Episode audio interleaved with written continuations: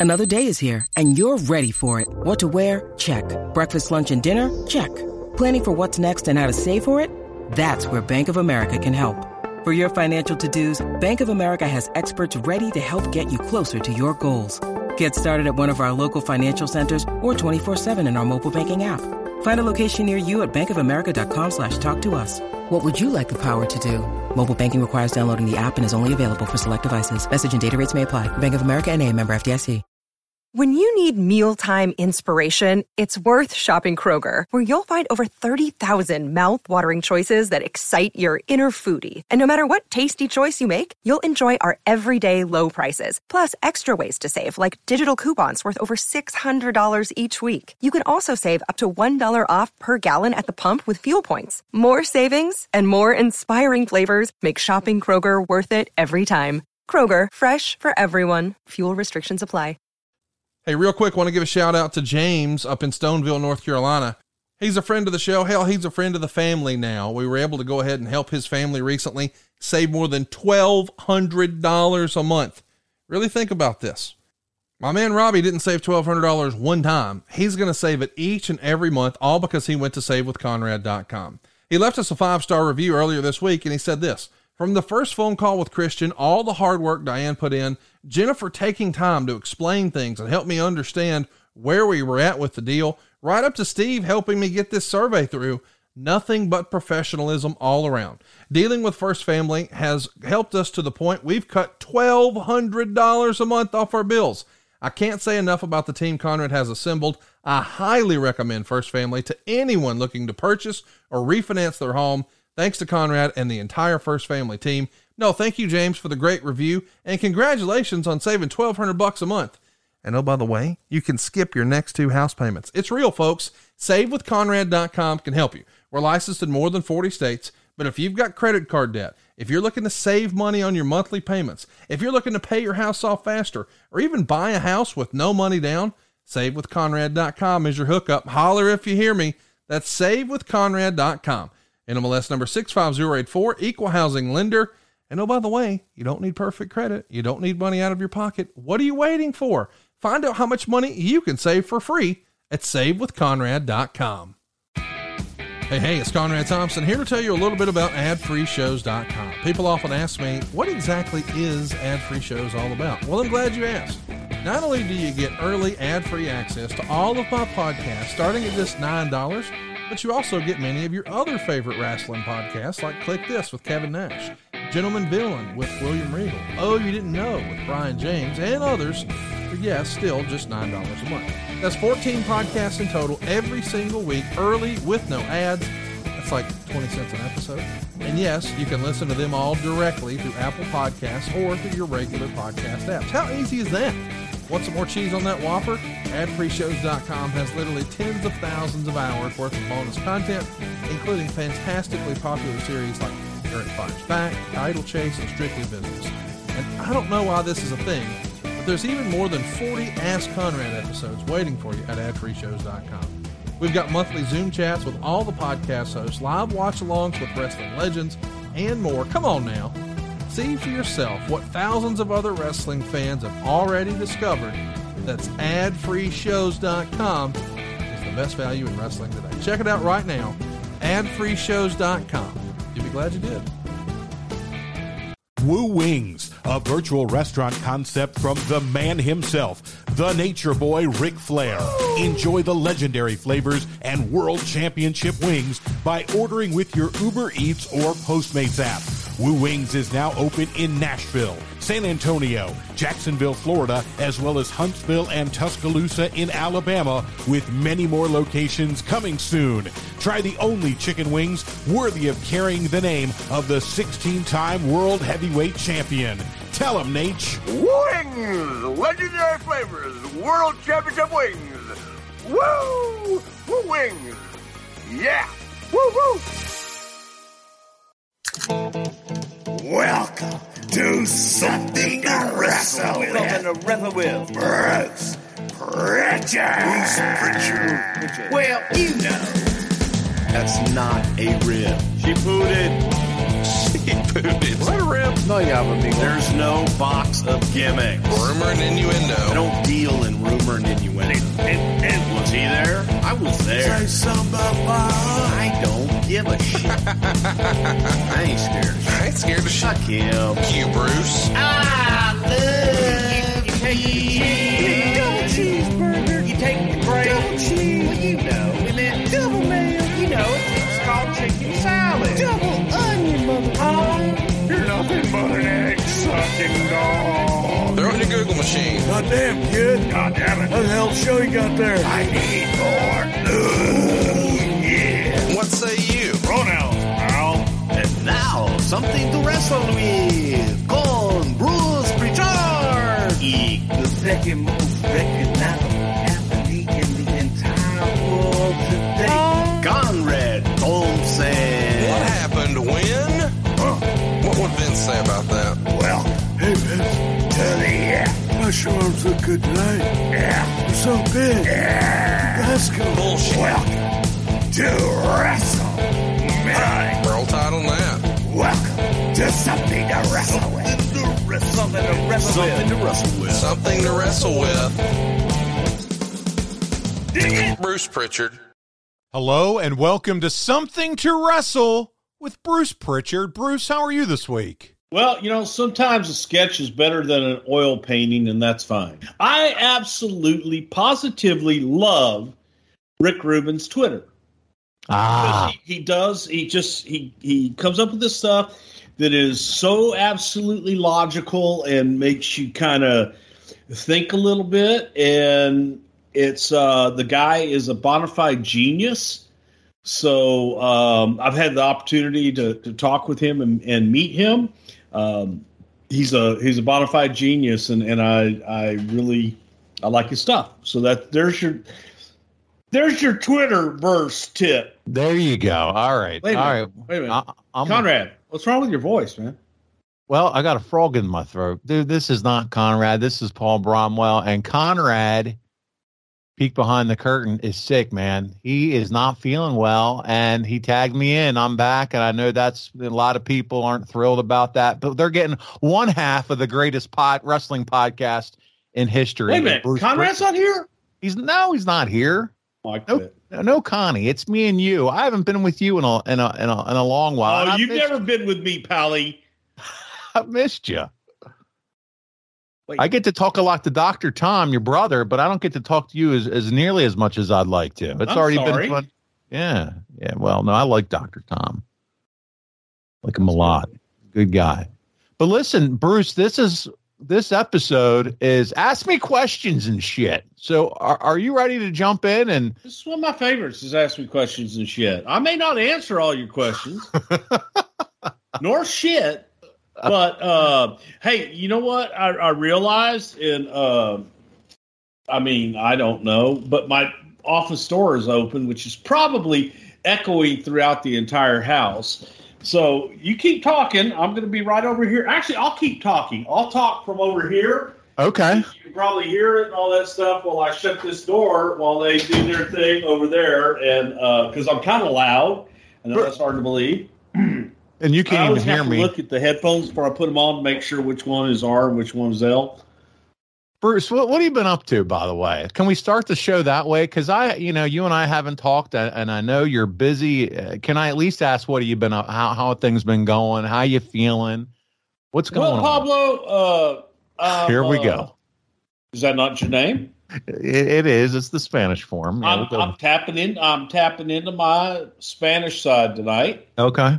You know, so uh, you know, one time, as a matter of fact, one time, uh, John Layfield and I were going to uh, vacation at Pablo Escobar's house, right outside of uh, oh man, Cancun, Okay.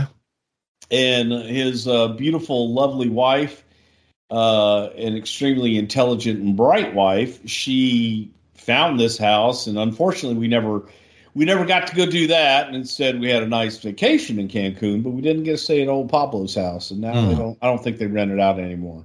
Ah, missed opportunity there. Yeah, no, I work for a living. Yeah, well, you do. That's why I'm, and I want to hear. I mean, how you been? How you feeling? You feeling good? You look good. You're relaxed. I Ah. can see you on Skype. Feeling great. Yeah. Feeling great. Yeah. I was shingling my roof uh, just the other day, and um, I'm, I'm doing great. I got the, sh- the shingles mastered. You know they have Oh, a vaccine for that now. Yeah, that's what I've heard. Yeah. And if you haven't gotten the shingles vaccine and you're of age, make sure you do that. We highly recommend it. We highly recommend it. Now, there you go. I'm going to give you a pro tip. It hurts Okay. like hell. That's what I've heard. You got to take two of them, but the alternative is, trust me, you'll want to take the two shots. Yeah, because you don't want the alternative, Bruce. No, no doubt about it. For all our listeners that have had them, if you've had them, you know exactly what he's talking about. So there you go. Well, listen, let's jump into it because you're not going to tell us anything. I'm not else. jumping anywhere. No. Well, No. okay. Now my feet get up, they take steps. That's about it. It's Your jumping days are over. my jumping days are long gone. Not that they were ever that high. I mean, I have been, but my jumps haven't. we know that you've been. I'm I'm kind of questioning what you're up to Oh, right okay. now. You want to know what the hell's going on? So, Yeah, yeah. So, so I'm actually going to go see what is being at least described as we sit here today as uh, one of Aerosmith's last shows in in Las Vegas at their residency in uh, December. Ah, okay. And then uh, I, I hope to be uh, seeing one of Ron White's last shows uh, as he's on his retirement tour in Las Vegas that very same weekend. But in typical form, what I'm probably most excited about is uh, that I'll also be seeing Piff the Magic Dragon Wow. with Mr. Piffles. Look at you. I am a big Piff fan, and also part of that weekend, probably go see my good friends Billy Gibbons and Elwood uh, with ZZ Top. ZZ Top, yep. I- it's I've seen Elwood play with ZZ before, Okay. but just you know like is is Elwood, but he has stepped into Dusty's old spot, and uh, real excited about that. And shout out to Elwood because he's a big fan of the show, and I'm a big fan of his. By God. Have you ever accidentally dropped out of an important Zoom call because of a flaky Wi Fi connection? Or maybe you struggled to upload or download a file while away from home? Well, what if you could use more than one internet connection at the same time? Like the hotel or coffee shop Wi Fi and the cellular data connection on your phone for their combined speed and reliability? Well, Speedify is the only app that can combine multiple internet sources into one bonded super connection to improve live streaming, video calling, gaming, web browsing, and everything else you do online. And let me explain, it's super simple to use. It runs in the background. Speedify lets you combine any number or type of internet connection for better performance, and Speedify is available on all of your devices. That's right, your PC, your Mac, your iPhone, your Android, even for you Linux guys out there. But that's not all. At its core, Speedify is also a VPN, which means it encrypts all of your web traffic to improve privacy and security. So what are you waiting for? You deserve better internet, and Speedify can help deliver it. Download Speedify today at speedify.com slash wrestle. That's E S-P-E-E-D-I-F-Y dot com slash wrestle. Speedify.com slash wrestle.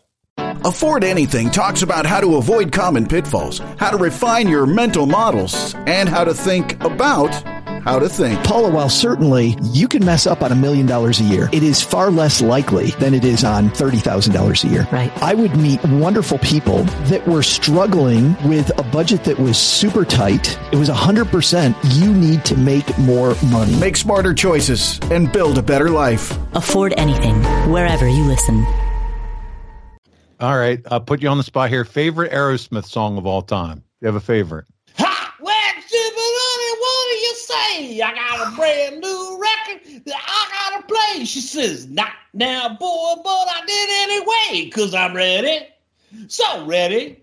It's F-I-N-E. Fine. Fucked up, insecure, neurotic, and you guess the last one. All right.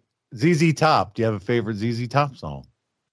Uh, probably Tush. Either Tush. that, either that, or uh, uh huh, huh, huh, huh.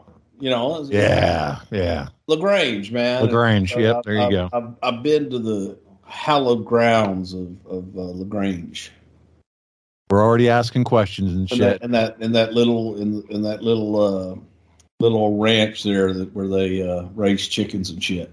Hmm. Well, man, sounds like you're uh, you're you're gonna have a big December in Las You Vegas. didn't ask me what my favorite Mr. Piffles and Let- okay, Magic let's hear. Dragon uh, spot is. Let, let's hear it. Go ahead. Is when it came out for the very first time and said, "Hey, my name is uh, Piff the Magic Dragon. You might have heard of my brother. Ever hear of his brother? No. Frank. okay. No, I, I laughed for days. I thought that was the funniest damn thing I'd ever heard. Bruce, I'm excited for you because you know what? It sounds like you're going to have a couple of big nights. Ron, you mentioned Ron White, and I love the fact that you're going to be able to relax a little bit and have some fun. Yeah, I'm not sure about that relaxing part, but uh, I'll try to. I'm, yeah, I'm gonna go see. You know, it's nice because I'm gonna go see my uh, Ron's a friend, uh, ZZ Top's a friend. Uh, I'd like to meet Piff, and uh, and maybe I'll I'll I've met Joe and Steven before. Okay. but I would have to say that I might have been um, in altered states at the time, and they, they might have been too. So neither one of us would would really you know remember it. But hey, I was going to say, so actually meet each other this time and remember meeting each other this time is what you'd like to do. yeah, I don't know. I don't know that they would really give a shit, but uh, But you would. I would. Yeah, Yeah. Yeah. I, I'm a big fan, man. Yeah. Get that group pick. There you go. Yeah, yeah. And then there's pink. You know, pink. You know, it's in. It's your favorite color? Yeah, Yeah. I'm with it you. is. Yeah. Nothing like loving an elevator either. You got any shit for me? You got you got. You I got do. Let's- Questions? You got I do. shit? Let- what do you got? Let's do this. I got questions and shit. Michael Eldridge, my buddy, he's going to kick us off. I love it. He said, uh, Bruce, we're, we're jumping right into the wrestling. Hypothetically, had Vince Jr. not purchased and developed WWE into First what? of all, there is no Vince Jr. Okay. Okay. That that's a misconception. Uh, never has been a Vince Jr. There's a Vincent J. McMahon okay. who took over the business from his father, Jess McMahon. Okay, so there was Jess McMahon, there Jess. Vincent Jess. J. McMahon, Vincent J. and then he had a son, Vincent Kennedy. Kennedy, McMahon. That's right. So it's not a junior. No, it can't be. That right? would be incorrect. All So right. you- are, are we speaking about Vincent Kennedy? We're talking Vincent Kennedy. Let's Okay. go Vincent Kennedy. Ask So me your question. Here we go. Hypothetically, had Vincent Kennedy not purchased and developed WWE into what it became during the 80s, how different would professional wrestling have looked? Would another territory attempt to go national like Gagne, Watts, or Crockett Jr.? You know, I, I think that had the Southern promoters, and when I say Southern promoters, I, I will specifically speak about Georgia Championship Wrestling because Georgia Championship Wrestling was really one of the first promotions that had national exposure on WTBS. That's right. So they had the opportunity to go national, but um, from the they just they, they they they used it to go wider in their own territory. They South. used to expand into well, no, they used to go up into Ohio. They used it to go kind of a little bit into the Carolinas, and they used it um, to to spread out a little bit where TBS kind of had its stronghold, and I think the um, so who knows? I, I mean, look, they had their opportunity. They tried. They didn't succeed.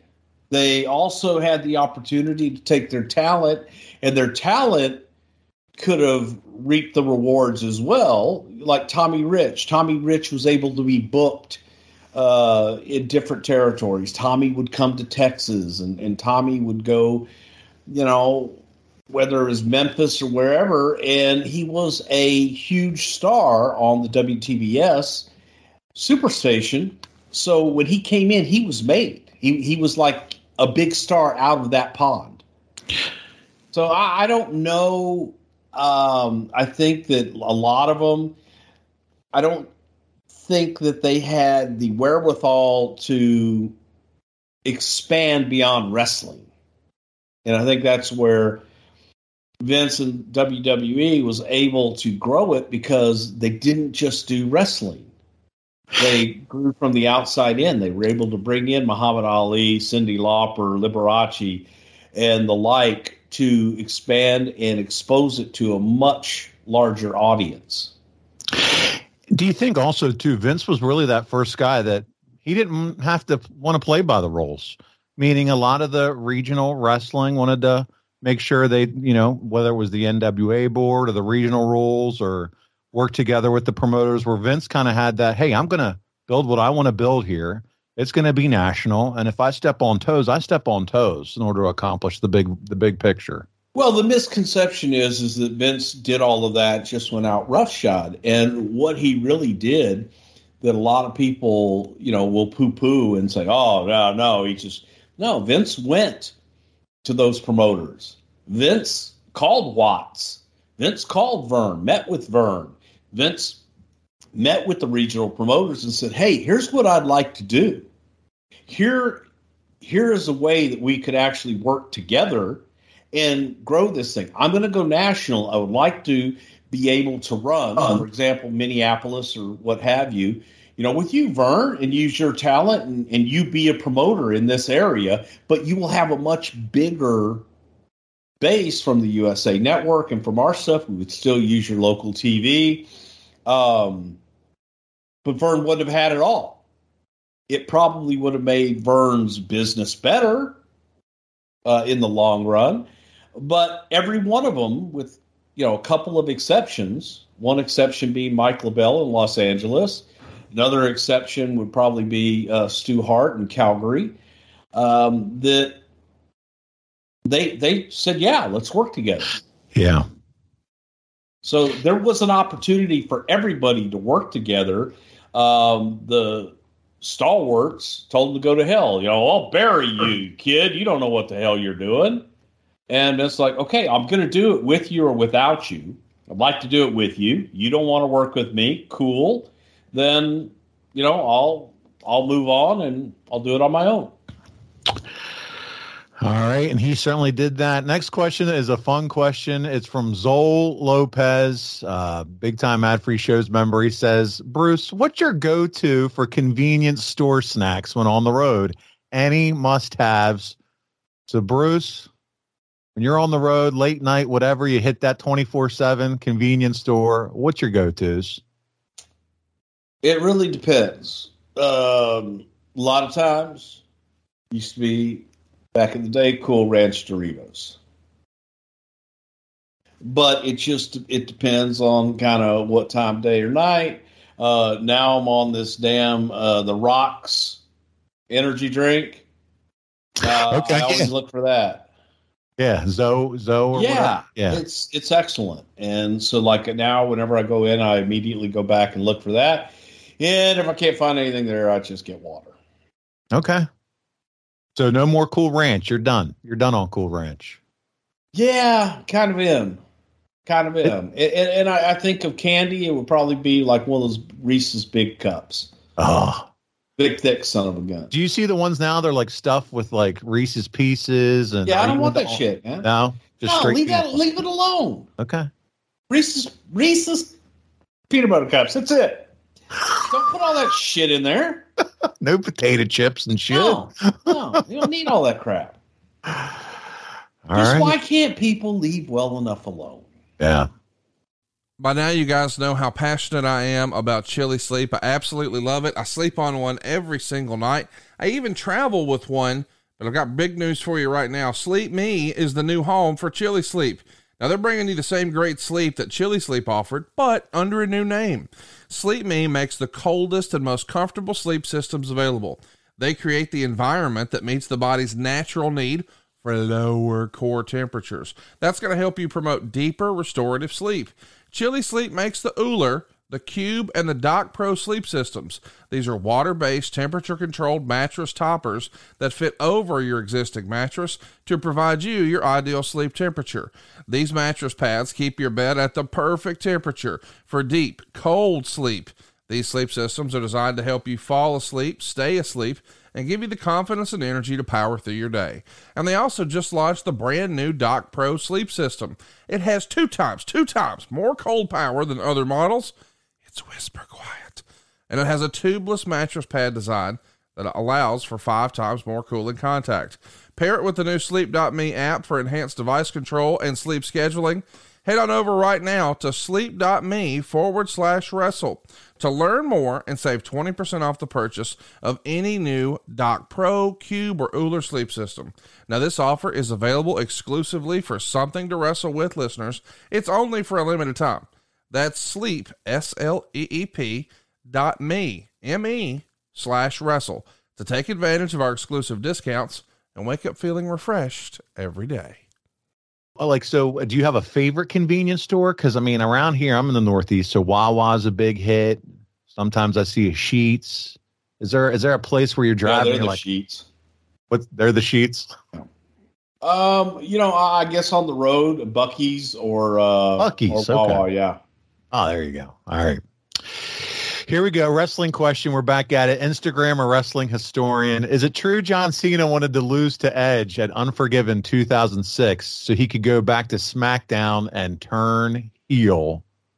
I think thanks. there was a part of John that always wanted to kind of turn heel, but also he understood the business of him not turning heel. And once he really grasped that, he he embraced it and and went all just full in on it. So, um, look, John's probably one of the most unselfish guys that uh, I've ever met, and I could definitely see him. You know, his whole thing was how do we get other people over. I don't know for that instance particularly, but I know John always was looking at turning heel. Yes. Yeah. Do you have? Do you wish now, as you sit in your chair there, looking all comfortable, as a wrestling fan, would you, you think it'd be fun to see John Cena as a as a as a heel when he became a mega star? I know he didn't want to because of what he was doing with. Well, I, I, I Charity. That, yeah, I, I think that the the simple fact that John Cena was able to become that Babe Ruth, Yeah. I think that's cool. And to a nicer guy, it couldn't happen. All right. Dan Dean is up next, Bruce. He says, Bruce, Oh, double who- D. the double D's up next. Who would induct Brother Love into the Hall of Fame? Who would it be?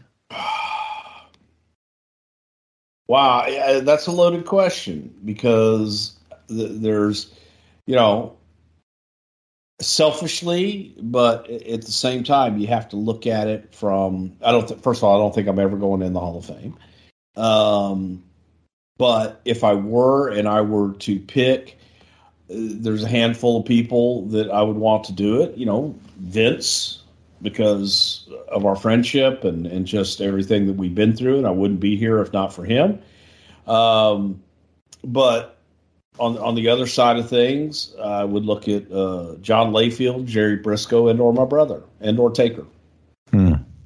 All all solid choices, no doubt about it. And uh, man, I, what you said, and you say, hey, there's no way I'd go in or Brother Love would go in. Well, I tell you what, you've had so much influence. Talk about Undertaker. Talk about but man. also, but also, but also, I would. Uh, he's no longer with us, but I think you know, in, in dreaming days of, of yesteryear, Bobby Heenan probably would have been my first choice. Bobby Heenan Jr. What could have been? All right, FF handbooks up next, Bruce. We're going to try to get FFU. Yeah, well, FF handbook. I want to try to get as many of these in as I can tonight since we got you. If Haku was in WWE at the time of Brawl for All, would he have been allowed to participate? Sure, he probably would have been allowed to participate. I I don't know how he would have done with boxing gloves on. Ultra tough guy, but Yeah. you know the, the boxing gloves and the rules, in some ways, would hamper your. You know, I think that they would have hampered Ken Shamrock and Severn both. Just uh, not. It's not the style they're used to. Yeah, Yeah. Yeah. it's different. Yep. George Jones is up next, Bruce. His question. Look at your He stopped loving her today. Wait, no, they put a wreath upon his door. Well, he stopped loving her today anyway, that whore. He says, What was the most interesting wrestler's court you have ever attended? You know, I tried to stay clear of that, and uh, didn't attend a lot of them. So it, it was, I you know, I don't know, man. It's it's kind of like Fight Club. Rule number one of Fight Club is you don't Don't talk about Fight Club. don't talk about it. When I first said wrestler's court, was there one thing that popped into your one wrestler's court that immediately you visualized that popped into your mind that sticks out to you more than others? Let's do it that way. No, not necessarily. Okay. I mean, it, it just, uh, you know, it was always fun, and uh, you always kind of, I think anybody going into it pretty much knew the outcomes.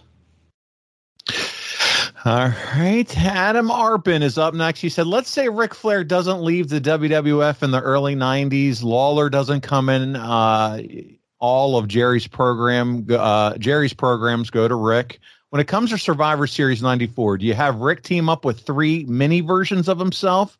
Or do you have him team up with many versions of Arn and other horsemen to face Doink and the Clowns Are Us? Wait, what? All right, I'm going to start it at, at the beginning again. This is a real hypothetical. All right, here we go. Let's say Ric Flair doesn't leave the WWF in the early 90s. Okay, so Flair hasn't left.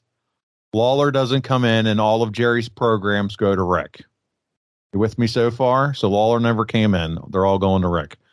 When it comes time for Survivor Series 94, do you have Ric team up with three mini versions of himself, or do you have him team up with mini versions of Arn and other horsemen to face Doink and Clowns Are Us? I got another hypothetical for you. I hung myself, and uh, I wasn't there when that happened. Wow, we're going way deep on that one, Adam. I love you, buddy, but wow, you took some time to come up with some of that. What were you drinking? What were you smoking? Adam, what if your mom wasn't in the mood on that fateful night?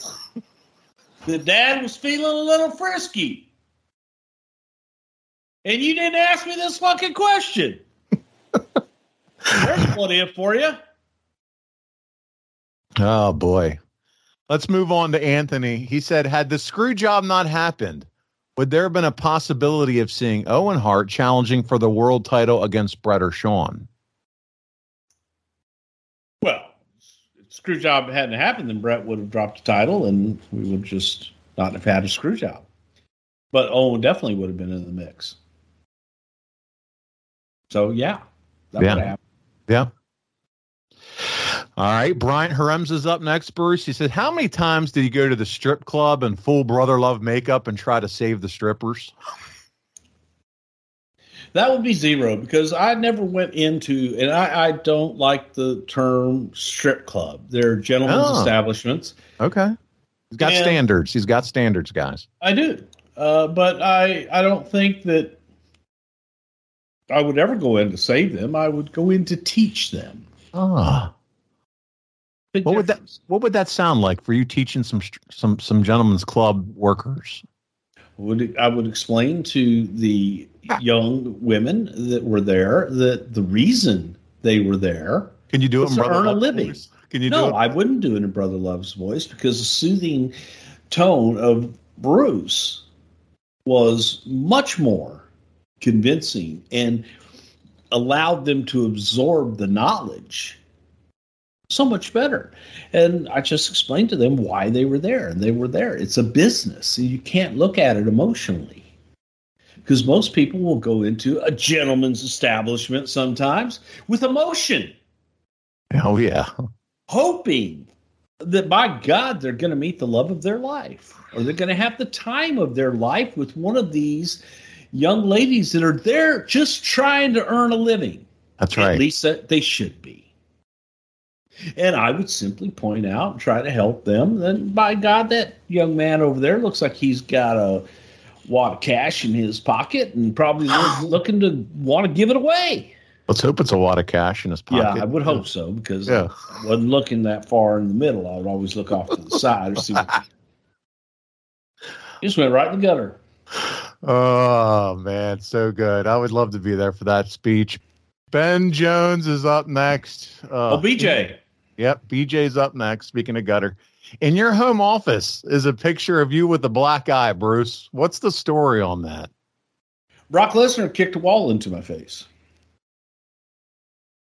And um, when I we were in Nova Scotia, the uh, we finished up a shoot, and the folks that had constructed the wall um, had constructed it very well, and and were in the process of trying to get Brock out of this room that had kind of started to collapse, and Brock didn't feel like waiting, so Brock started uh, moving walls on his own, and when he did, that said wall came crashing into my face, broke my nose in three places, shattered my orbital, um, collapsed on the side of my sinuses.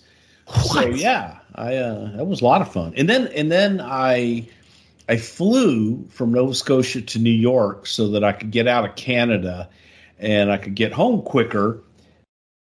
But I went to a Canadian emergency room. And they don't give you, first of all, they don't give you anything for pain.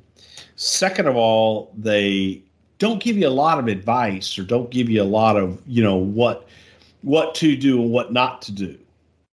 It's like, hey, okay, yeah, uh, you should, uh, yeah, you know, that's wow, that's nasty. Hey, you should, you know, oh, you live around here, eh? No, okay. Well, you know, when you get to where you live, maybe ask your doctor, eh?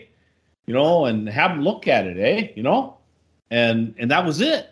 Sounds like our urgent care facilities around here. Yeah. So like they stitched me up because like my eye, we didn't know when I left the building, literally if my eye was there, and uh, they stitched me up and sent me on my way. So I get on a plane, and when I uh, I got fly to New York, didn't really have any issues there, but then I go to the hotel and I took a shower. And I might have like tried to blow my nose or something, and everything shot out. Then my orbital completely just exploded, and my nose pretty much everything that's and everything kind of caved in from there. But I had to go to the airport. I was in a hotel, go to the airport, get on the plane, and I'm walking through the airport. Now, I don't realize this because I really can't feel my face. I'm, I'm, I'm it, it's so messed up that I'm pretty much numb. So I don't realize that I'm bleeding out of my eyes. So like the blood is just streaming down the side of my face and onto my clothes.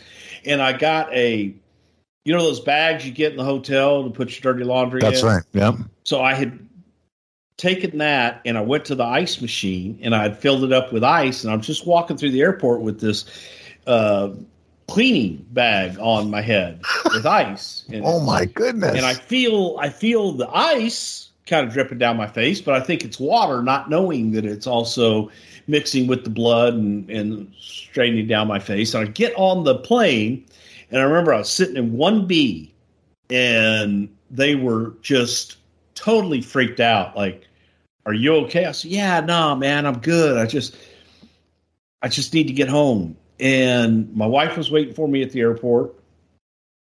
I had called a friend of mine and I said, Hey, I need you to get me a neurosurgeon and I need to see a doctor as soon as I land because I think I'm pretty messed up. The neurosurgeon calls me back while I'm in the air and says, Hey, whatever you do, wherever you are, stay where you are and do not, ah. under any circumstances, get on a plane. Yeah, no way. That air, the pressure. I just didn't get that message until I was in the car off the plane on my way to the doctor. Oh no. Bruce, what year did this all happen? I don't know. Holy shit. 2000s.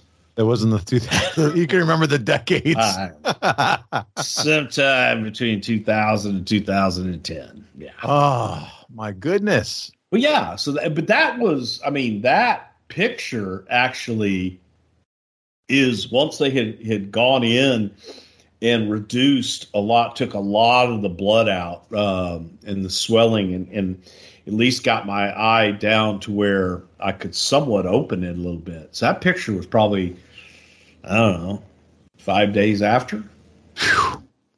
So did you? So they had to do some type of minor surgery or something, right? Oh, I had to have my yeah, I had to have my nose completely redone. I had to have my sinuses pretty much all. That all workman's comp. Thanks, Brock. You know what? Brock, being the classy guy that he is, uh, sent me a nice note, and I don't know how much, uh, just king crab and lobster and just so, so much great food from Pike Place Fish and everything. Um, but sent me a really nice note and, and called to check on me and and was he didn't mean to do it. Yeah, yeah. You know, he didn't, you know, it was an accident, but uh he still called to check on me pretty much And and, Okay. and sent you some nice things. and sent me some nice things. There you go. Class all the way. All right. FF Handbook is back, and he has a question for you. He says, uh, Hogan Flair 92. Okay, so there's that match. You got Austin Hogan 02. Taker Sting 2015. Which was a bigger missed opportunity by not happening? Hogan Flair 92. Hogan Flair happened. He's just he's he's talking about in the years when they were, you know, red hot and still younger and They were. I think that Hogan and, and Flair met kind of at their peaks, both of them. Didn't draw. Wasn't a WrestleMania, you know, that No, because it didn't draw. So okay, so forget that one. So that's not a missed opportunity in your eyes. What about Austin Hogan 02 or Taker Sting 2015?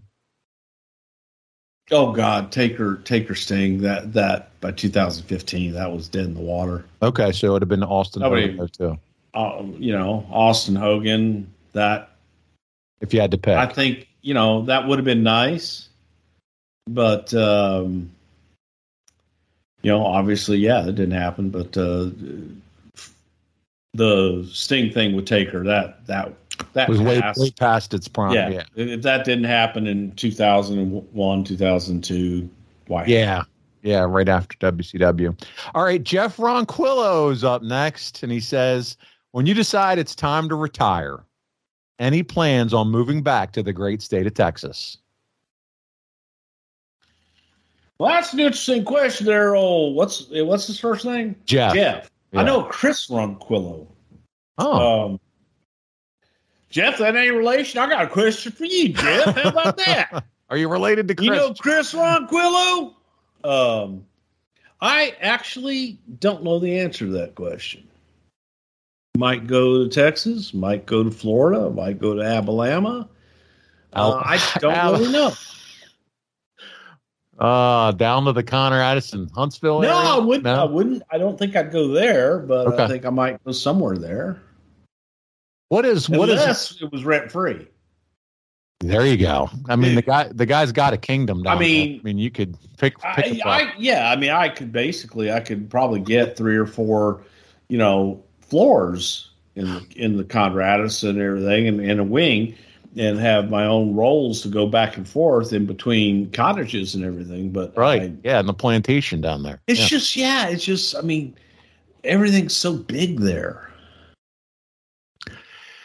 Let me ask you a question though. What does have you thought about what does retirement living look like for Bruce one day? Have you imagined it? Have you thought about it? Maybe not where you want to live, but what does it look like with you and the wife and what do you want to do? Yeah, What- no, see No? that that's no grand just- thoughts, no.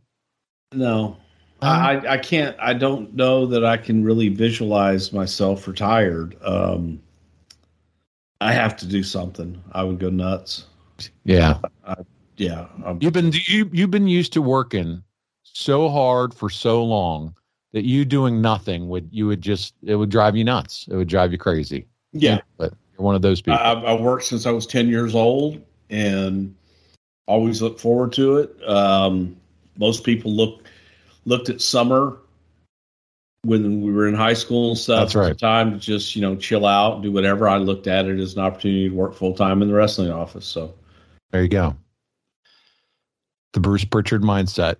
Charlie Thrower is up next. Charlie Photo Guy. He says, Mr. Prichard, as a member of, of creative or I know producer- Johnny Photo. Ask him if he knows Johnny. You know Johnny Photo? Yeah, I know Johnny. You know a lot of these. You know a lot of relations. I know. I, well, I don't know. well, Charlie's a photographer, so that's why he's at Charlie Photo Guy. So, that's- John. Oh, is he? Okay. Yeah. All right. Well, Charlie, you have to hit me up. Well, I, he follows me on social. Hit me up and let me know if you and Johnny Photo are, are, are related or friends.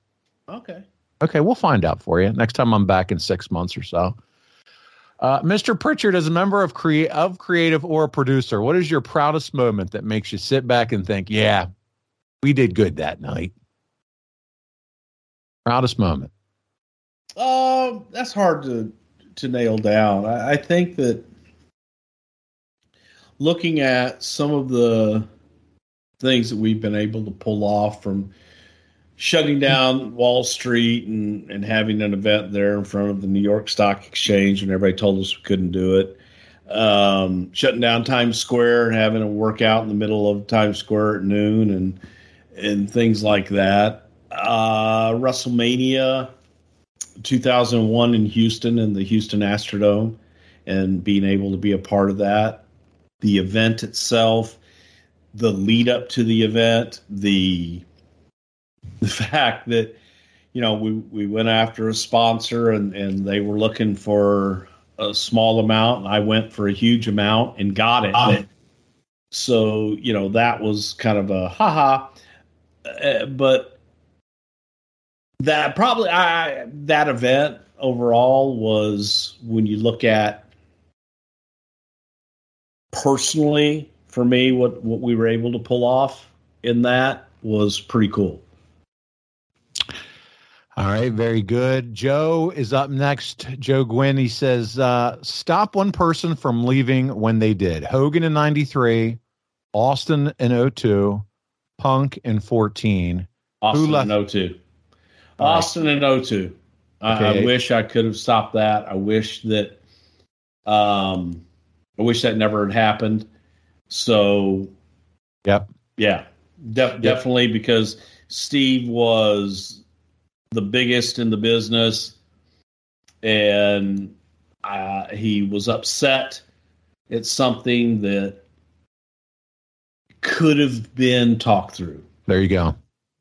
Hey, just to see 20 years later at WrestleMania still doing a, a little stuff, you got to think, man, just 20 years ago, if you would have, you, like you said, been able to work through that. Uh, because at the end of his question is who left the most on the table? I mean, Austin, like you said. There you go. Yeah. Michael Whitaker, our buddy says something to wrestle with. This is my question. What kind of changes do you think we could have seen from Austin if he did not get hurt? Would we still have gotten the Austin versus McMahon? What? What kind of changes do you think we would have seen from Austin if he did not get hurt? Would we still have gotten Austin versus McMahon? We still would have gotten Austin versus McMahon, hurt or not hurt, right? Or mm. do you think that would have happened? I guess that's his question. I don't think that that had anything to do with Steve getting hurt. So yeah, I, I think we would have eventually gotten there. Gotten Austin McMahon. There you go. Yeah. All right, Justin Brask, Bracken wants to know hypothetically, what was Jim Cornette's reaction when Wendy's announced the Baconator? Motherfucker, who puts bacon on a goddamn burger? Double cheese, double mayo, double onion, motherfucker. Fuck you, Wendy. There you go, Justin. Or you whore. That's it. Drew Landry wants to know Did Shawn Michaels bring out the best in Bret Hart and vice versa? I think that uh, Bret Hart and Shawn Michaels, frankly, brought out the best in uh, anybody they were in the ring with. So when you put those two together, that for them to to make music together was Magic. Absolutely tremendous. So Yeah. yes, they brought out the best in whoever they were in the ring with. So the the fact that they were the two best uh, being in the ring together, they continually tried to outdo one another. Andy Goldsmith's going a little different direction here, and I think I like it. He said, Have you ever called Connor out in the morning and said, I love you in Brother Love's voice and hung up on him? If not, you should. Why would Have I call Connor in the morning? Connor. Who's Con- who the hell's Connor? Connie. You know, Connie. Connor. No. What kind of uh, what kind of person do you think I am? We think you're a lover. Oh, I am. Okay. Well, we thought maybe one of those day, one of the days back in the early days when you guys were winning awards left and right, you just called him up and were like, "Hey, I love you." When those paychecks were rolling in, baby. Come on. no, now. I called him and said, "Ha ha, I got the trophy." you didn't come to the convention. Ha ha, I got the trophy. Ah, classic there Bruce. right There it is. I see it. Yep. That's it. Good Yeah, I shit. got the trophy. I, took- a selfie with it and sent it to him. Said, "Ha ha, Yeah. There you go. you you didn't win. I won yeah. You should be thanking me. Bruce Prichard just made your life, Conrad. every Thompson. day." That's right. Yeah. Secret sauce. Fernando Diaz. I'm looking forward to this question. Bruce, any thoughts on the, and I hope you've had time. Have you checked out the new Cobra Kai and what have you thought about it, the television show? Uh, I've actually seen the entire season, by God. So here's the deal, man. I don't know if you know this or not, so I'm going to let everybody in on a on a secret. I am a five time. Am I five time? no, I'm a four time. I'm only a four time. I'm a four time black belt Hall of Famer. Yeah. What haven't you done, So- Bruce? I've been in the karate karate biz for ever since I was like seven years old. And um, You are Mr. Miyagi. Yeah. well, I knew him. Uh, so here's the thing. We we had those dojo wars all the time when I was a kid. You know, we, we would go to other dojos and, and we would call them out and say, I'll see you at the Hill Valley tournament, by God. I'll see you at the ASK uh, Invitational Hill Country Karate Austin Society bullshit this Thursday. We'll get it on. And, um, you know, I've been in the crane. So, yeah, I just, Do you know the crane kick? Do you know, did you ever do that? The old crane kick? I just said? I invented it. Oh, okay. You invented it. Not listening. Yeah. Well, I was thinking about, you know, Jerry Brisco is listening to this. It's right after I invented the headlock. I invented the crane. But so when Karate Kid came out, it I'm watching it and I'm just thinking because our our dojo was not a commercial dojo. We we learned in the Parks and Recreation department and our instructor was a very strict instructor and what have you. Um, so our tournaments were all just amongst his schools and what have you, and his affiliation. We didn't we didn't go to outside tournaments like the old Hill Country Valley Hill Valley tournament or whatever. Yeah. So that was kind of like, all right, you know, and and when I first started, we when we would spar, you would fight, you had to focus and and and when you hit you could so here's the thing, man. Like you had to focus, but then you could kick somebody. And I think that a kick hurts more than a punch. But anyway, you had to focus, okay? And you- would hit, and we didn't wear anything. Then when they had this protective gear, and you had to wear like almost a catcher's vest that would tie around your neck and around your waist and everything. That's going to protect you. And then you'd wear like these gloves and things, and so you could hit now. Didn't protect a damn thing, but anyway, then later on, protective gear, Jhoon Rhee developed protective gear and, and what have you, and and we were able to actually make contact and things to the head and to the body, and you didn't need this whole catcher's vest, if you will. So it was not real. You know, you didn't you didn't hit like that in tournaments. You you wore protective gear. And nobody is going to allow Mr. Miyagi to just enter Daniel-san into the damn tournament and and they're not going to have white belts against black belts, and their belt system was all fucked up. So I saw the first one. It was like, okay, you know, it's a story. It's old Daniel San, Mr. Miyagi San, and all that other crap. Now I watched the second one because I think that was with Elizabeth. Sh- no, Elizabeth Shue. Elizabeth Shue was one. the first one. Yeah, Elizabeth. so I like Elizabeth Shue. Okinawa. Yeah, So then the next one they went to Yep. Japan or something. Ok- Okinawa, very small But here's where they lost me. They lost me when old Daniel-san was hanging off of a cliff, trimming a bonsai tree. oh, that was three. That was three. Yeah, So him and his friend, who, by That- the way, was in Cobra Kai this this past season. yeah, okay. Yeah, she made a cameo. Well, Redhead. I, I was in Connecticut at that time, and I remember seeing that. And I remember calling my instructor and saying, "Hey, man, how come we never learned the importance of trimming a bonsai tree?" and that was the very last uh, Karate Kid that I ever saw. And I'm not gonna. I don't think I was that engaged in it, but I did thoroughly enjoy Cobra Kai okay. and um, the not going to give away the finish of of the most recent season.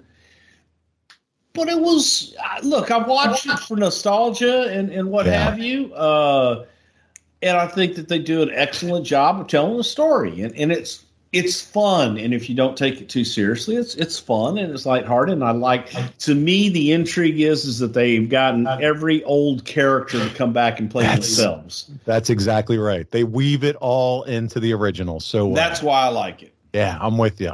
I'm with you. They even brought back uh, the the Karate Kid, and I can't remember him from from Karate Kid Three, the student, the who owned the furniture store in, in the fifth season. So Yeah, I didn't know what the hell they were talking about there. I know, yeah, that was Karate Kid Three. Everybody always remembers one and two, and Elizabeth Shue. How can you forget her? Good lord. Listen, man, I know it sounds too good to be true, but I want you to just do me a favor and run on over to savewithconrad.com. Get yourself a quick quote. My man Andy M just left us a five star review over at conradreviews.com, and he had this to say The effort and communication from Josh was above and beyond. We ran into several unexpected hiccups along the way, but Josh kept us informed and kept looking for options to get things done. In the end, we were still able to refinance to a 15 year loan, or we're going to be able to pay it off in 10 and we took enough cash out to pay off our credit cards, my truck loan, and even buy my wife her very first new vehicle. We're going to save over $500 a month from what we would have been paying without the refinance. We can't thank everyone enough. Now, guys, that right there is a win win win situation. Let me explain. Over the last couple of years, your house is probably worth more than ever. Now, what you do with that equity is up to you. And what I'm going to recommend is we do what our man Andy did. Andy took himself from a 30 year loan down to 15 years, but he's planning to pay it off in 10. Now, how can he afford to do that? We got rid of all his credit card debt, just like that. We got rid of his truck loan, and we even got him enough cash to get his wife a new vehicle. The result? Cheaper monthly payments. How does that happen? How do you get a new car, pay off a truck, and get rid of your credit cards and cut years off your loan? You go to savewithconrad.com. We're going to get you cheaper monthly payments. And how's this for starters? No house payments for the next two months. That's right. You can skip your next two payments. You don't need perfect credit. You don't need money out of your pocket. And buddy, if we can't help you save some cash, we won't waste your time. And here's the best part. We don't say no. We say not yet, but here's how. Now, I don't care if you relate here or there. Maybe you had a bankruptcy back in the day. Maybe you were late on a credit card.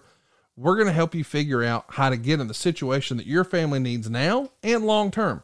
We want to be your mortgage advisor for life at savewithconrad.com. All right.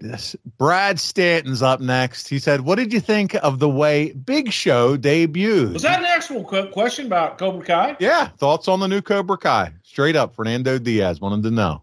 Boy, when when I say ask me questions and shit, Yeah, they're they're bringing them, man. some shit. From convenience stores to lectures at gentlemen's clubs to Cobra Kai. We got it all this week. I mean, I mean, really, it's it's all over the place. You gotta love it. You gotta love your audience. I do love my audience. Uh, they're I don't know awesome. Why you're making fun of them? I'm not. I love it. So let's go to Brad Stanton. We're back to wrestling. What did you think of the way Big he Show? Stan Stanton? Brad Stanton. Stanton. Yeah, I know, but does he know Stan? Stan Stanton? Yeah. No clue. I don't know Oh, if Brad okay. knows Stan Stanton or not. All right. Brad Stanton's a real, real uh, colorful guy, fun guy, big personality. You would you would enjoy you some Brad Stanton. I'll tell you that. I know a lot Stan of these Stanton. guys, but I don't know about Stan. Was Stan Stanton? Was he a colorful guy? Was he a lot big personality? Your buddy Stan, Stan Oh Stanton. yeah. Oh yeah. Was definitely. he? Hell, hell of a guy. So, what do you think of the way Big Show debuted, coming out of that ring at uh, St. Valentine's Day Massacre, and the way that uh, he debuted there? What do you think about that? Uh, I thought it was great. I, I I'm not sure that it if it was the right way to debut a giant, but at the same time, it was the right way to debut a giant. It was impactful. He took the biggest star in the company and put him in an impossible situation and was able to make an impact right away. So, yeah, it was good. All right. Matt M is up next. He says, Bruce, in the HBK 97 98 episode, you mentioned sometimes scripting intentional screw ups. Can you give us an example of a past intentional screw up? Well, I, I would say immediately what comes to mind is when, first of all, I, I really.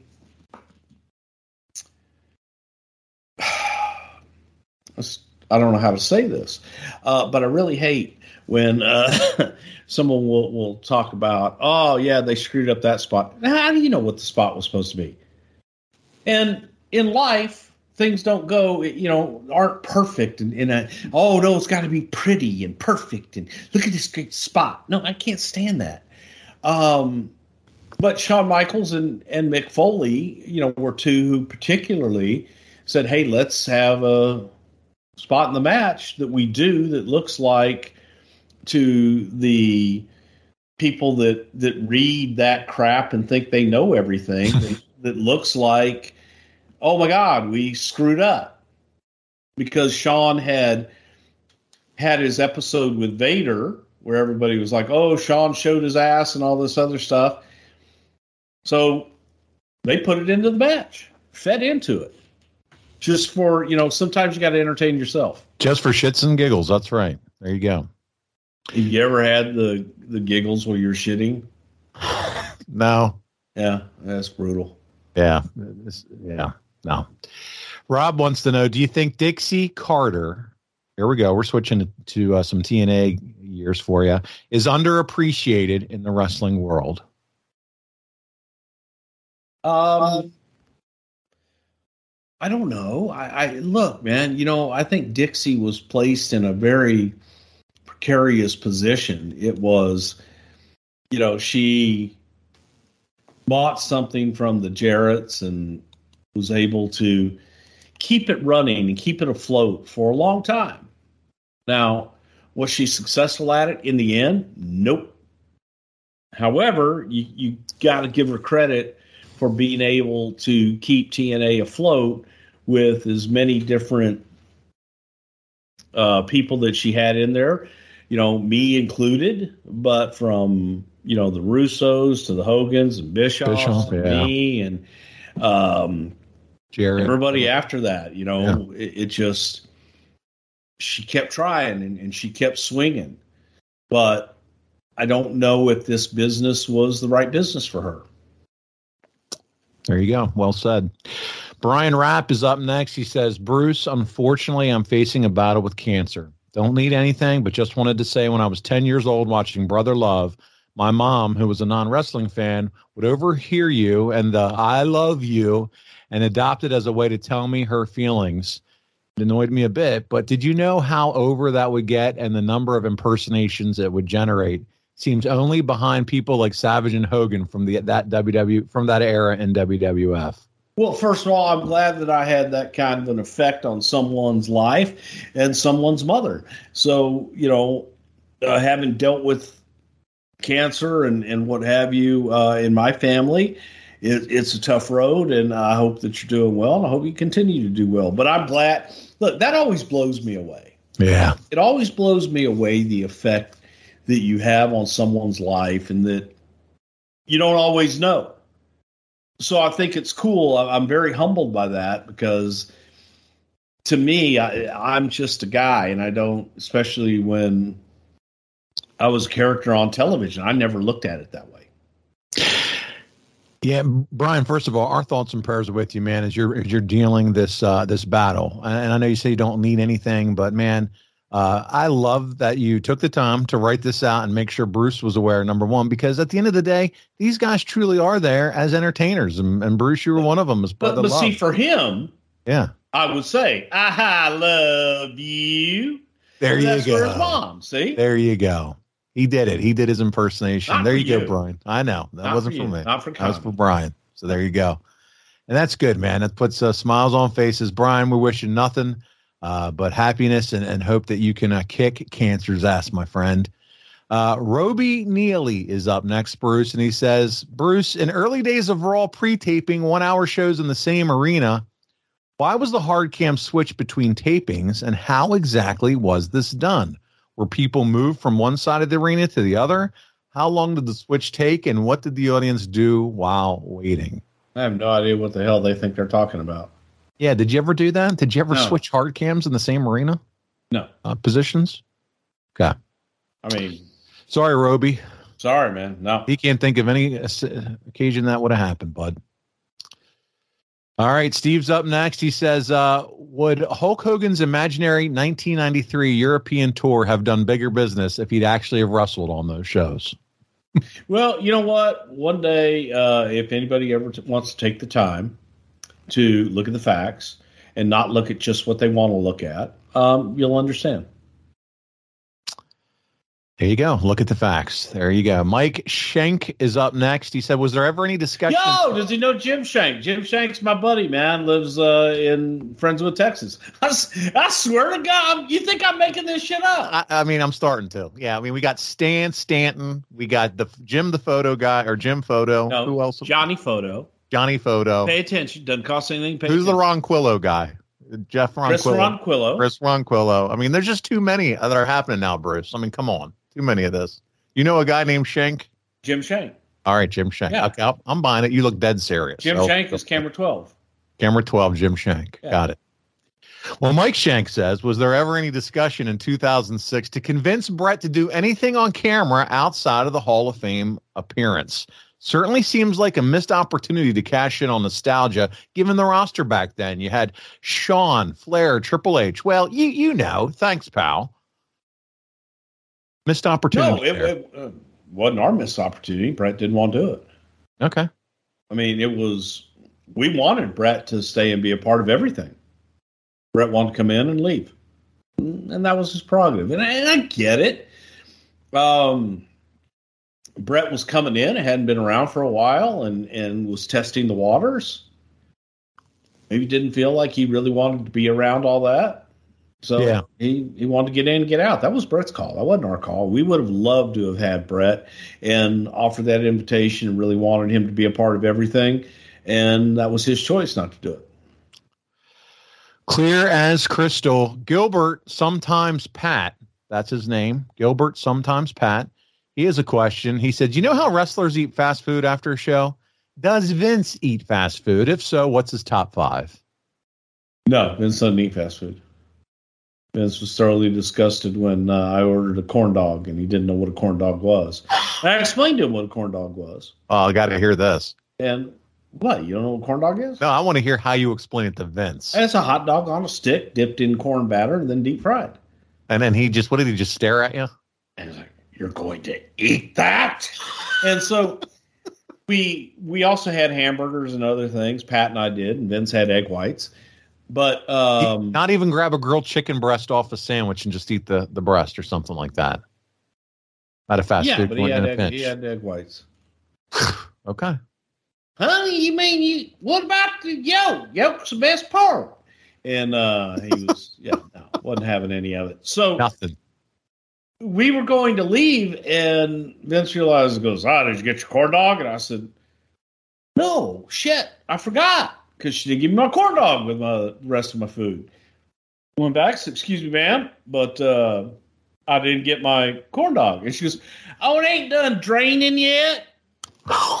Oh, dear God. and says, "You're going to eat something that has to drain." At which time I realized, go, oh God, you're right, man. No, don't drain it. My God, that's the best part. Leave all that shit in, honey. Yeah. oh, you want to drain it, get all the good juice out of it. That's right. I'm gonna slurp that shit down. Yeah. Yeah. Yellow mustard. There you I go. will still I will still go to uh the wienery where uh The fans of the show yes where fans of the show actually uh said hello to me the other day and it was it was great to see 'em, but I would still go there just to get a corn dog. Mm. Now you said mustard, mustard and ketchup, just mustard. Oh god dang, you don't put ketchup on a hot dog. Oh, okay. Nobody puts ketchup on a hot at least normal people don't put ketchup on a hot dog. I know abnormal people that do, so that's, why I That's- just wanted to clarify. Okay, so you're not yeah, abnormal. that that's that's that's not not right. blasph- blasphemy. Gotcha. Yeah, you put yellow mustard on a hot dog, man. That's it. Simple. All right, George Morris. Good old French's. George. What's that? French's yellow mustard. French's. Okay. I, you know all the things I've been plugging. I hope. I tell you what, sends- my goodness, we haven't even read an ad yet, and you've just plugged everything. We've got Reese's cups. What else? We got the Rocks energy drinks, French's yellow mustard, the Wienery. What's next? The I. Wienery. All right, George That's Moore. a real place. I know. I believe you. I just, everybody, let's let's let's uh, find. Are they on social media? We got to put over the Wienery. Uh, it sounds like a place I'd love. there you Wait, what? Okay. George Morris is up next. He says, Was there ever a time where Vince ever thought about purchasing or building his own arena as a home base for shows besides the failed Vegas Hotel and Arena? Um, as a matter of fact, that's the foundation of Raw. Was to build an arena. I wanted to do it at the studio, where the right adjacent to the studio, where our warehouse was, was to be able to build that out and essentially build a TV studio arena where we could have roughly fifteen hundred, maybe two thousand audience members. Put the ring in, light it, specifically for television and run everything through the new Northeast, bring Yeah. talent in and do it live every Monday night. That was a cost savings idea because of the way that we were doing primetime wrestling at, at the time. So yeah, I mean Vince owned the Cape Cod Coliseum and you know, he'd been in the arena business. So I think there was a big part of him that really didn't want to be in the arena business again. Okay. Yeah, that, that if he had already been in the business and wanted no part of it, then that explains it. All right, R.S. Morrison, thirty-three. Any any Morrisons that you know besides Jim. John? Okay, Jim, yeah, Jim. Yeah, there you go. Okay, uh, is it true that Jake Roberts was going to get a program with Hogan, but the idea was squashed after Jake got a huge pop DDTing Hogan, and the brass was worried that Jake would steal some of the Hulkster's thunder? I wasn't there when that happens. so I, I don't really know. I, I have no idea if there's any truth to that or not. By the time I got there, Jake was uh, pretty much babyface. Had you heard that one though at all? Have you heard that before? I've heard Jake say Tell, tell that story. Yeah. yeah. yeah. And whether or not it, it's true, I have no way of. I have no version of Validating it it, yeah. to say one way or another. Okay. FF Handbook is back for another question. Bruce, why was Linda's music WrestleMania 10's theme? Her theme music was always WrestleMania 10's theme. Which WrestleMania thing would they have rather it had been? I don't know. It's just that she didn't have her own brand, her own her own music. It was just WrestleMania 10. Oh, here comes Linda. Well, how do you know that the WrestleMania She didn't have her own 10 version of No theme, Chance in Hell. How do you know the WrestleMania 10 theme it wasn't Linda's theme? And they used it You for can- WrestleMania yeah. 10. Oh, well, there you go. You turn that one right on its ass. There you go. Okay. That's what I do. We got to figure out what came first 10's theme or Linda McMahon walking out to it. So I don't have that at my fingertips. Jittery Jackanappy has a question. Does he know old Ben Nackerbacky? well, does he? I don't know. But Jittery Jackanappy, old Ben's cousin, says, say Triple H never got injured in 2001. Here, this is hypothetical. If he never got injured in 2001, how different is that entire year? How does WrestleMania 18 look without that injury? Does Triple H still win the Royal Rumble? or does it potentially go to Kurt Angle, Undertaker, Rock, or someone else? So, Bruce, pull out that crystal ball, talk to us about all things, put it in reverse, and what could have been in 2001 if Triple H never got injured. What does that look like? Yeah, there's a lot of what ifs, and I, I think that you you can't really answer that because it's what's what's the thing, you know? Well, what if Frog had wings and they'd fly? well, that ain't gonna fucking happen. um, so with that, it's know, yeah, man. We had plans of him and Austin being a a, a tandem, but when you look at it, that injury changed so many things that the the return of him was inevitable because you'd play these videos in the arenas of his rehab and just you know to see him and the audience went crazy and i don't know if it was you know fondness makes the heart grow fonder Yeah. or they but they were so ready for him to come back and they were in love with him. So we were, we're like going wait a minute man. He left as a heel. We want to bring him back as a heel. But the audience reaction at that point just there was no way not to do it There you go. I'm sure a lot would have looked different with uh, with Triple H never getting in, injured there. Um, but yeah, like what you guys have normally had to do, it's always let's figure out a way to change things on the fly and make it happen. Gary Wharton is up next. Gary says, if Dusty Does he know Rhodes, Doug Wharton? well, this guy's name's Wharton, W H E Oh, R. E R T O N. So I don't think him and Doug Wharton know each other. If Dusty Rhodes hadn't left the Florida territory for the Crockett's and taking the top talent with him, do you think the territory, Florida that is, could have survived and flourished while the other NWA affiliated, affiliated companies were going under or being taken over by Vince and the Crockett's? So you say Dusty stays in Florida, keeps the Florida territory there. Do you think it could have survived and flourished? No. Okay. They didn't have the money or the wherewithal to do it. Drew Roper is up next.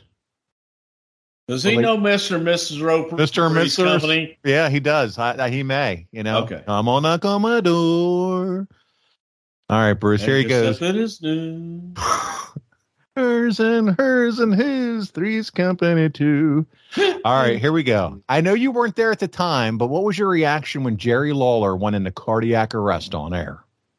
I watched it live, and we were in uh, Orlando doing uh, TNA taping. As I watched it, uh, we didn't know, you know, you're in a restaurant, you're watching, you don't have audio. And it's like, what the hell is going on here? Is this some kind of an angle? Is this, you know, what are they doing? But then started getting text messages about, you know, hey, Lawler just had a heart attack on air. And that, more than anything, um, I, I just was worried for him because I'd, I'd had my heart attack and I just wanted him to be okay. That that was the main that was my main thought was, you know, make him okay. Don't Yeah. don't let don't let this happen. And um had a lot of empathy for him because it was again watching live and all, all we're getting are text messages and stuff and from people and there were three or four of us at the table and everybody's getting different different word and different reports so it was yeah scary man it's, that, that- that's a scary deal No doubt about it. And man, it's so good to see him doing well and uh, for so long since that occurred. So there you go. wow he's like 109 He, he, and, he, and his and his hair's still the same color, and he still has it all. So well jealous. Okay Okay, all right, I'll keep going. David Lanham's up next. Bruce, was there a gimmick you thought wouldn't get over that made a boatload of cash? How about one you thought that would uh, thought would succeed and it bombed hard? So let's start with the first one. One that you were like, dude, this is the shits, but man, it just it it it was it was it was money. God, Um, probably a lot of those, but I, I I'll, I'll give you one that we all thought was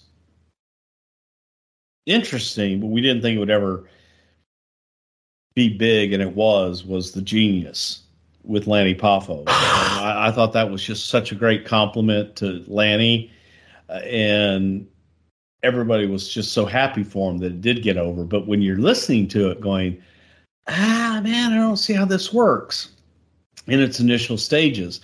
And then you have, you know, different guys that have have come through that you think, okay, uh, man, if you could only get some steam behind this and do this this way, and they the talent just didn't really deliver. Um, that Amish roadkill guy, yeah, you know, came in and we took all that gimmick off of him and and put him in trunks and boots. In the training at OVW, man, the guy had he was aggressive and it was a completely different look. You you never knew like we didn't know who the hell the guy was, but he was big. He could do some impressive stuff. When that red light went on and it was time, you know, for the show, he couldn't do it. Just couldn't do it. You know what I liked as a kid with Lanny Poffo was before the genius when he'd read off the frisbee and then just throw it out in the crowd. Man, that was some fun stuff. The as poet laureate of the WW. Yeah, that was horrible. All right, Umar's up next. Umar. Umar. Yeah. Umar. Yeah. Now, do you know uh, some uh, another Umar? I know Lamar. Yeah. Bruce, if The Undertaker was managed by Jim Cornette, how would Jim oh, describe The Undertaker? Taker would have killed me. Motherfucker. Oh. How, how would Jim describe The Taker? Goddamn big red-headed motherfucking windy looking son of a bitch. Put a fucking couple patties on him, double cheese, double mayo, extra onion. I'll eat the son of a bitch. Goddamn it, can you tell that whore sister of yours to fuck No. oh man, I still love the cartoons they've done of you with the whole George the Rat story. Every time I hear you start doing your Jim Cornette, I think of the George the Rat story. Nothing's going to beat that. Poor, poor George. Ah, oh, so good. At least he, his death was able to give us a great story. That's right. Jason Hopkins is up next. Not saying it would be a good idea, but brother love as the great power in the ministry. That had been the most logical option considering what was available. Would have you done it if Vince wanted you to go that direction?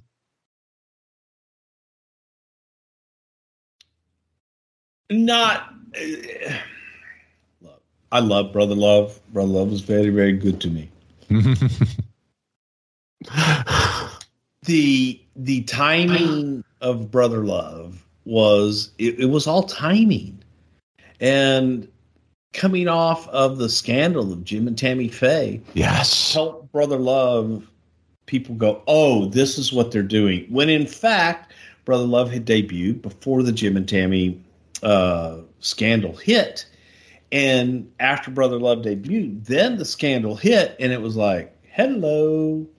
So it was it was great timing and a lot of luck. But it was also in a time where you didn't have, you know, that was your Sundays. That was your Sunday entertainment. Was all these televangelists, and, and they hadn't been exposed yet. So there were believers that they could do no wrong. And I just looked at that and and saw an opportunity that most people that I knew at least would look at them as these total con artists and, and just uh, scams. So I was able to capitalize. Who could have been Brother Love's Tammy Faye? I mean, with the mascara running down her cheeks. I mean, who could have been your Tammy Faye Bakker? I try, you know, I tried to. Uh, Sherry wanted to do it oh. all the time. Sherry really wanted to do it, um, but you know, God, that so could have been good. Her thing, But there was a there was a period there where we were really close on two different occasions to get Jessica Hahn, and her she got an agent that just was like, "Oh no, this will kill you." I'm like, "Wait, wait, wait, wait, wait, wait, wait, wait, wait, wait, wait." You diddle Jim Bakker exactly. and expose him and do all this stuff and blah She blah blah. But Yeah. being with Brother Love is going to kill your career. What career? You were a secretary. It's over already. Right. Yeah. Yeah. So whatever. She had her TMZ moment before there was TMZ. Yeah. Uh, I would have loved a Tammy Faye style character with you. Would have been good. Bull of the Woods is up next. He says, uh, Bruce, is there any one wrestler that looking back on it, you wish you would have done more with? Man, give me, I wish I would have done more with that guy or gal. Hmm. The goon? Oh no. Uh, I mean, there's probably a lot. Uh, There's, there's probably a lot of guys that you look at and go, ah, wow, man, I sure do wish that we could have come up with something more for them, and or that they just felt. You know, there, there's guys sometimes that that have in their own head what they should and or shouldn't be, and if they're not realizing that in their mind, then they think, okay, well, you've you've screwed them over. And sometimes it's either timing or there just isn't anything for them at the time. I- remember Bastion Booger uh, being upset and saying that he couldn't afford to to work here anymore. That he needed us to do something with him, and or else he he would have to to finish up, and he could make more money if he wasn't working here anymore. And, and uh, Pat I can't- told him, "Hey, you know, right there's Vince's door. Go talk to Vince. You know, let him know he's he's the guy that's going to make the decision." And he walked in and said that to Vince, and Vince says, "Oh, okay. Well, um, let me look at my book." He opened up his book and said, "You know what? You can finish up tonight." So does a guy making more money tomorrow? Does a guy like that walk in and are you like Bastion? Yes. What can we help you with, Mister Booger? I mean, uh, what is it? And I, I just can't afford to work here anymore. I mean, I can't even imagine what that conversation sounds Well, like. it- but but again, when you say something like that to someone, I'm sorry. Um, here here's your notice. Go into. You know, I can make more elsewhere. I'll give you a great example of that. Is the Young Bucks when they were in TNA? Okay. They came to me and said, "Hey, we can make more on the independents," and I knew that Russo did not have anything for them and was not high on them. Mm. So they told me that they could make more on the independents, and I said, "Man, go make more on the independents then." Yeah. So can we have our release? Yes, right now Mhm. you can have your release. We Yeah. weren't doing anything with them. And that's an example of a of a talent that went and then did. Yes, Yeah. Yeah. good for them. Yep. Uh, all right, let's keep going here. Kent Graham. I think he was You know a quarterback. Superstar? I don't know. I don't know if he's Oh, relation. tell me I don't know Superstar Billy Graham now. No, I know you know superstar Billy Graham, but Kent Graham was also a quarterback in the NFL at one Yeah, I don't know him. Who the fuck is that? Who did he ever be? I don't know. He played for the Cardinals, I believe. You know, Dr. Jerry?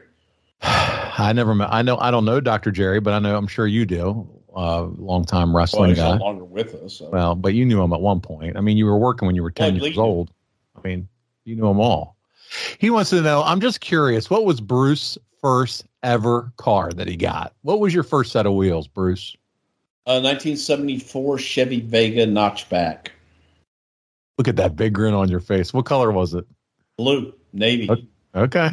navy blue, and it had a bent frame. And my dad told me that if I could get it to pass inspection, that uh, I could have it for 500 bucks. And there was no way on God's green earth that anybody in their right mind would pass that for inspection because the frame was bent, so the, the lights shined off cockeyed. Um, but I had a friend of mine that worked at the Gulf station where they did inspections, and I took down there. He slapped a sticker on it, and I got got it through inspection. I drove it for about six or seven months before my dad basically traded for uh, a Dodge Monaco, a white Dodge Monaco that was like a police car. nice. What is your favorite car, all time car you've ever driven? I'm not a car guy. Nah. Yeah, I like my Genesis now. I got a Genesis GV80. I love it. So Okay. I'm There not really a like Yeah. like Conrad. See, you know, Yeah. Conrad has got like uh, what is he A up to fleet. now? He's He's got, got two dozen Yeah. Rolls Royces. You go in, he's got one of every color. They're BMWs. I know. Bentleys. He's got he's got the well, he's, he's only got like he's only got like nine Bentleys now though. When someone But he's got the starts off two dozen saying this rolls. yeah, when you start off by saying this is my daily driver, okay, okay, now I'm I'm already out of your league. Okay, Yeah. So I mean, okay, that's not you though. Yeah, and the the the McLarens and all that stuff. Yeah, all that bullshit. I don't know how the hell he fits in some of them. yeah, like a Lamborghini. Could you imagine him like shoehorning in and out of a? Yeah, but he's still got him out there. I know. They're for his guests when they show up. Apparently, But he won't let me drive them. no. Matt Carter's up next. Were you ever at a show where there was a riot? And if so, would you share that story? I was in shows where I caused the riot. Uh, I can imagine. so, Port Arthur, Texas, is there's a Golden Triangle in Texas. Um, Port Arthur, Beaumont, and Orange, maybe. Port Arthur, Beaumont, maybe Orange. Something like that. It's- not Winnie. Uh, I know Winnie. I know Winnie, Texas, very well. Oh, okay. But uh, but it's it's kind of down there in the Golden Triangle area too. Uh, great people out of Winnie. Um, Is that the where Chris so- Ronquillo lives? Port, no, Okay. no, no. Ronquillo doesn't. Okay, you know, Just checking. You know so many people. know, Port Arthur, Texas. We had just started w- running there, and I was a referee. And the hot issue at that time, obviously Jose and Gino. There's a guy named Danny Ortiz, El Halcon, and he wore a mask. He wore a mask, but on the back of his yellow trunks it said Danny. I was like, "God, man, like you're El Halcon, but you got trunks that say Danny. Um, so there's Danny in the ring. He's working with El Gran Marcus, and it was El Gran Marcus and Gino Hernandez who were the adversaries to Jose Lothario and El Halcon. But it was a single match with Marcus versus Halcon. Jose was in the corner of Halcon. Gino Hernandez was in the corner of Marcus. And there was this one big redneck sitting front row. Big son of a bitch, too. I bet you he was probably about six four. Lanky, had his uh, jeans tucked in his boots, baseball cap, and a, and a big strapping boy, man, like, you know, like a, a cowboy looking, real cowboy looking son of a gun. Like he's been out uh, punching doggies all day and Right. stuff, right? He's, he's been tackling them steers. Yeah. and he's drinking beer and he's having him, you know, hell of a time. He's giving Gino a rash of shit. And Gino's in his face, you know, fuck you, cowboy, and you redneck son of a bitch, and blah, blah, blah, and all this stuff. And next thing you know, cowboy takes his beer, throws it in Gino's face. Now I'm refereeing, and I'm watching all this out of the corner of my eye and I can see what's going down, and I roll out of the ring to get in between Gino and the guy in the front row because now Gino is coming at him, and Gino's swinging, and this guy's swinging. He's a big son of a bitch. Marcus sees this. Marcus rolls out, and Marcus goes after the guy. Well, now this oh, guy's buddy, and this other guy over here, and another guy over there, and one over here, and they all start coming and it's just me, Gino, and Marcus who are fighting off about eight people. And they are literally coming. The arena just like goes up on on two sides, and, and a third side there were some bleacher type seats. And people are coming. I remember looking up and going, "Oh my god!" Because people are coming. And they're taking off their belts. Oh they got my God. Big Texas Yes, belt the belt buckles and they're swinging them overhead. and I'm looking around, and people around us are taking off their belts and swinging them. And I'm getting hit in the head with belt buckles. And all of a sudden, there's this little tiny son of a bitch. And he's in the fight. But he ain't fighting us. He's like subduing people, basically. Like taking people down and getting people away and, and stuff to, to finally, you know, be able to get us to a little bit to where we're not in a fight anymore. And I look down at this son of a bitch, and again, he ain't hitting us. I'm like, what the hell? And he flashes a badge at me. Oh, I'm sorry. First, I noticed his gun because he had a Yeah. gun on his hip. Oh, I'm like, God. oh shit, man, this Yeah. guy's got a gun. But then he shows me his badge. I'm like, okay. He goes, let's get out of here because the cops that we had hired, they're like, oh hey, this is all part of the show. And they, they, were, they didn't want to get in the fight.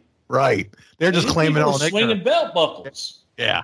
I mean, they were smart, but so we literally fight our way back to the dressing room. We get back into the dressing room. The building manager, they come and they lock us in the dressing room because there's a full fledged riot now. It's people throwing shit, chairs being thrown, belt buckles are being thrown. And Marcus, great guy, double tough son of a bitch. Like, as I'm trying to get him out of it and get him out of there, he's like, no inglés, amigo, no inglés. Now, this is my friend, you know. and I'm like, man, please don't give me that no English bullshit. Gotta Yes. Yeah. and so they lock us in the heel dressing room. So Gino's pissed off. Marcus is pissed off. They want to go out and fight the world. And I'm scared to death. Um, 17, 18 years old, maybe. Dude, what a life. And scared to death. So finally they come and like you can hear you can hear the roar of the people. And, and it's probably only maybe 1500 people, but still might as well have been uh, 150,000 because they weren't happy. And you hear the roar kind of die down, and you can hear like, okay, they're getting it settled down, they're getting people out of the building and all this shit. And they finally come, I hear you hear the key turn, and we've now showered up, and we're like, you know, okay, let's get out of here. What had transpired is I got people out of the building, but it was a civic center, and it was so like it was City Hall basically, and then next to City Hall is a police station. Well, they had turned over a police car Mm. right outside the building, right where we got to walk out to get to our cars. And it's like, holy shit. So the cops ah. come and, and they're pissed because we've had a riot. Building manager's pissed. Everybody's pissed. They get us to our cars and said, okay, we're going to give you a police escort out of here. And we're like, oh, thank God. We're going to get you. We're going to get you right to the to the town line, and then you're on your own. And it was that was a scary thing, man, because there there were there were people that followed us out, and the the cop just hauled ass, man. They had cops in front of us and behind us, and once we hit the town line, they pulled over and they stopped. They stopped like you know cars from following us. We just took off and went home. But that was a scary deal. Dude. I, I've- I've been in, in, in plenty of those like that where just people. I remember Gary Hart one time, and he was with the spoiler, and they had the old United States Championship or whatever the hell it was, and, and Gary had that thing swinging over his head, trying to get back to the dressing room. Holy shit. It, well, do you feel like it was always wilder down south? Or not? It had nothing to do with that as far Well, as. I mean, that's that's where I was. So, I mean, yeah. was- yeah, true. you know, Cornette tells you know great stories about being in Louisiana and mid South, and and they would come. Yeah. They, they was coming. It was a coming, no doubt about it. Bruce, we got time for one more question, and then we'll wrap up this episode. Mike And Davis. shit. And shit. Ask, we'll wrap up questions and shit. Mike Davis says we recently lost the great Gene LeBell. Any good stories about Mr. LeBell? Also, would love to hear Bruce's version of the time Gene LeBell choked out Steven Seagal. So I met Gene LeBell maybe once or twice in my life. Uh, didn't know Gene well. Heard plenty of stories from Roddy Piper about Gene LeBell and my brother about Gene LeBell and others uh, that knew Gene. A double tough son of a bitch. Um, a hell of a character. I was able to talk to him for like maybe five minutes at Cauliflower Alley Club thing one time.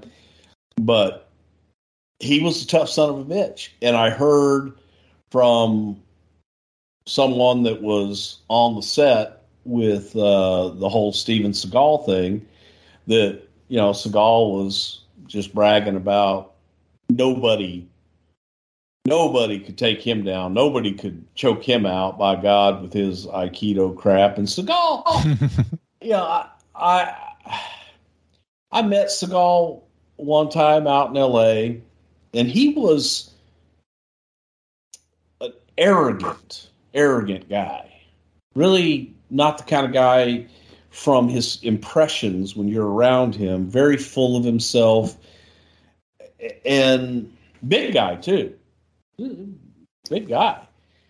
But Gene LeBell was like, yeah, no, man, you know, I, I think I could pretty much choke you out, take you down, or whatever the hell it was. And he laughed at it, and Gene choked him out. And rumor is, is that Seagal shit his pants. Ooh. Again, I, you know, I wasn't there. I don't know. I was hearing from someone who Yeah. allegedly was there and Rumor and innuendo. thing, and Yeah. that it was just Seagal kind of holding court, and LeBell was there because Gene did all the stuntman stuff, and he was the go-to stuntman guy.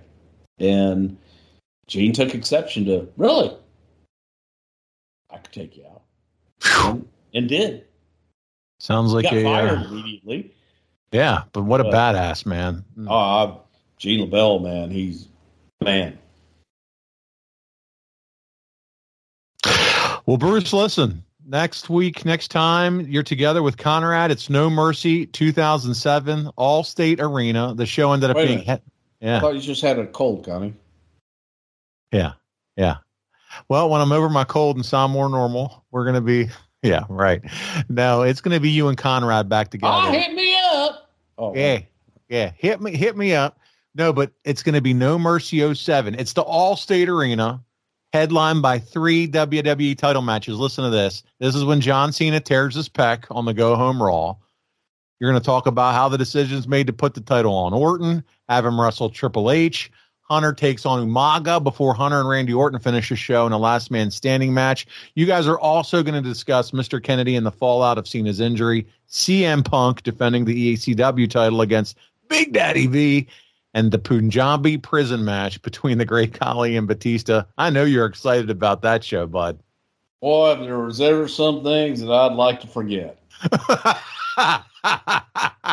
We're not letting you hear, man. We're not letting you hear. So there you go. No Mercy 2007 is the topic, pal. Oh, bless my heart. Oh, I know you're looking forward to that. Well, listen, Bruce, this was fun sitting in with you this week and asking you questions and shit. Well, Pablo, been my pleasure, sir. Listen, I don't, and I don't mean that. I know. I, I can feel I can feel the love right here through the screen. You know, and that's great. And this is an audio only show, but me and Bruce literally through Skype get to sit here and just talk to each other face to face. And this has been my pleasure to be able Well, to sit Skype here and Skype anyway. Yeah, Is this Skype? What is this? This is Skype. Yeah, this is what you like. I've, I've been told this is what you like. Yeah, this is your deal. It's just what I have set up. It's your jam. No one else has showed you Zoom. Yeah. Yeah, I got you. Well, listen, on behalf of Bruce Prichard, this is Paul Bromwell, and this has been something to wrestle with Bruce Prichard. I'm sorry, folks, but I truly do love you and thank you for supporting the show. And rock on!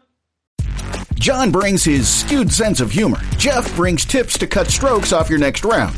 Together, it's those weekend golf guys. They'll pay a lot of money to PXG and Titleist and Callaway and on and on and on, right? How many yards do you think you're going to pick up with that extra driver? I think I can get an extra 5 to 10. What if I give you 15 to 20? you pay me more. Jeff Smith teaches on the sliding scale. Those Weekend Golf Guys, the podcast, part of the Believe Network. Just search B L E A V on YouTube or wherever you listen.